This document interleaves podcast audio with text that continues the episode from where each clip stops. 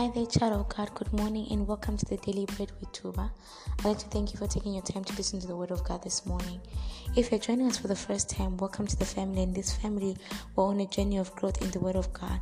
In the Daily Bread, we believe that every single thing that we need in, in life is found in the Word of God.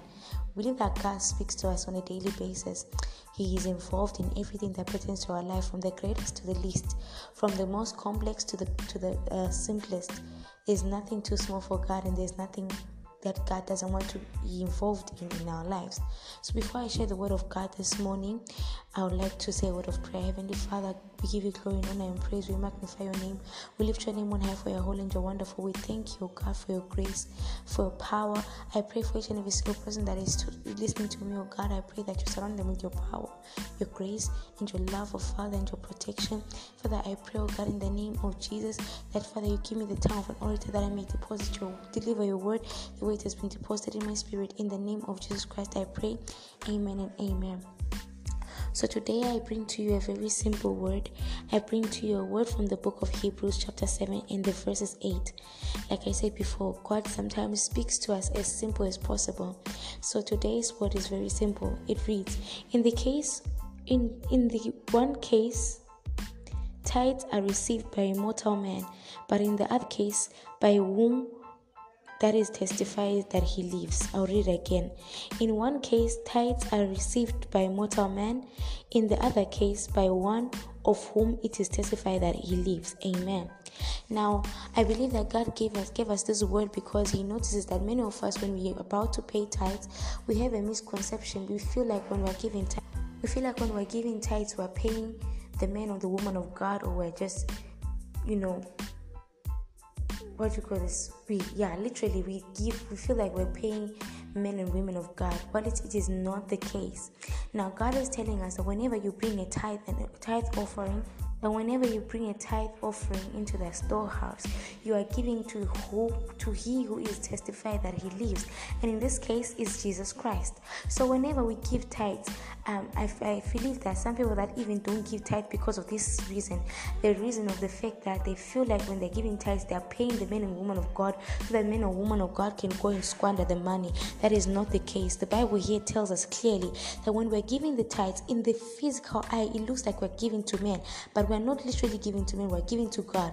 According to the book of Malachi, it tells us to bring the tithes and the offerings into the storehouse and this is God that was speaking. So it was a commandment from God. Giving tithe, first of all, is a commandment. Second of all, you're not giving tithe to anybody else but Him. The person that is receiving a tithe is a vessel of God that is receiving the tithe. Amen it is not God that it is not the person that you're giving to. You're giving to God. It says that you're giving to Him who it is testified that he lives and this is jesus. So many of us i believe that out that are out there they believe that they will not even pay tithes because they believe that when they're paying tithes the money is taken into the church and it is squandered. And it is not you know they feel like the money the, the money is just being given to the pastor. And that is not the case. The word of god clearly tells us that when the tithes are being given. When you're giving a tithe, you're giving unto God. It is God that sees your act of service, not the men and the woman of God. So today, if you are deciding to pay tithe and you are contemplating, this is a reason for you not to contemplate. You are giving the tithe into God's hands, not into the men of and woman of God's hands. Amen. When we look at the word of God in the book of Leviticus, um, I think this will be a topic for another day as well. There's so many topics that are, are going to come into the daily bread for us to grow. There's a topic for another day as well that in the book of Leviticus, the people that were chosen to serve before God, that are the Levites, who were the sons of Levi, they did not have any other responsibility besides that. And therefore, because of that, being priests, whatever that the people, children of God would come and give, they would take a portion of it for them, for the for them to to to, to uh, survive. And that, I think this is where the basis of God saying, "I bring the tithe and the offering into my store, so that there may be food in my house." came from because the servant of God need feeding. But never give tithe in an, in, in, in, in never view never give tithe in an expectation of thinking that you're giving to the men and women of God, or never think that as you're giving the tithe the men and women of God are going to squander the money. You're not giving the money to them. You're giving the money to God. Amen. This is what God is talking to us about this this morning. That's all I have for you today, child of God. So I hope this misconception about tithe has been cleared in your mind. It has also been cleared in my own. Because many times I've heard people even saying that they don't give offering also because they feel like as they are giving, they're giving the offering to the money to the leaders in the church so that they can squander. No, you're giving unto God. Amen. You're giving the money you're giving the money that is an offering unto God, not unto any men and women of God. We do not offer to men, but we offer unto God. Amen.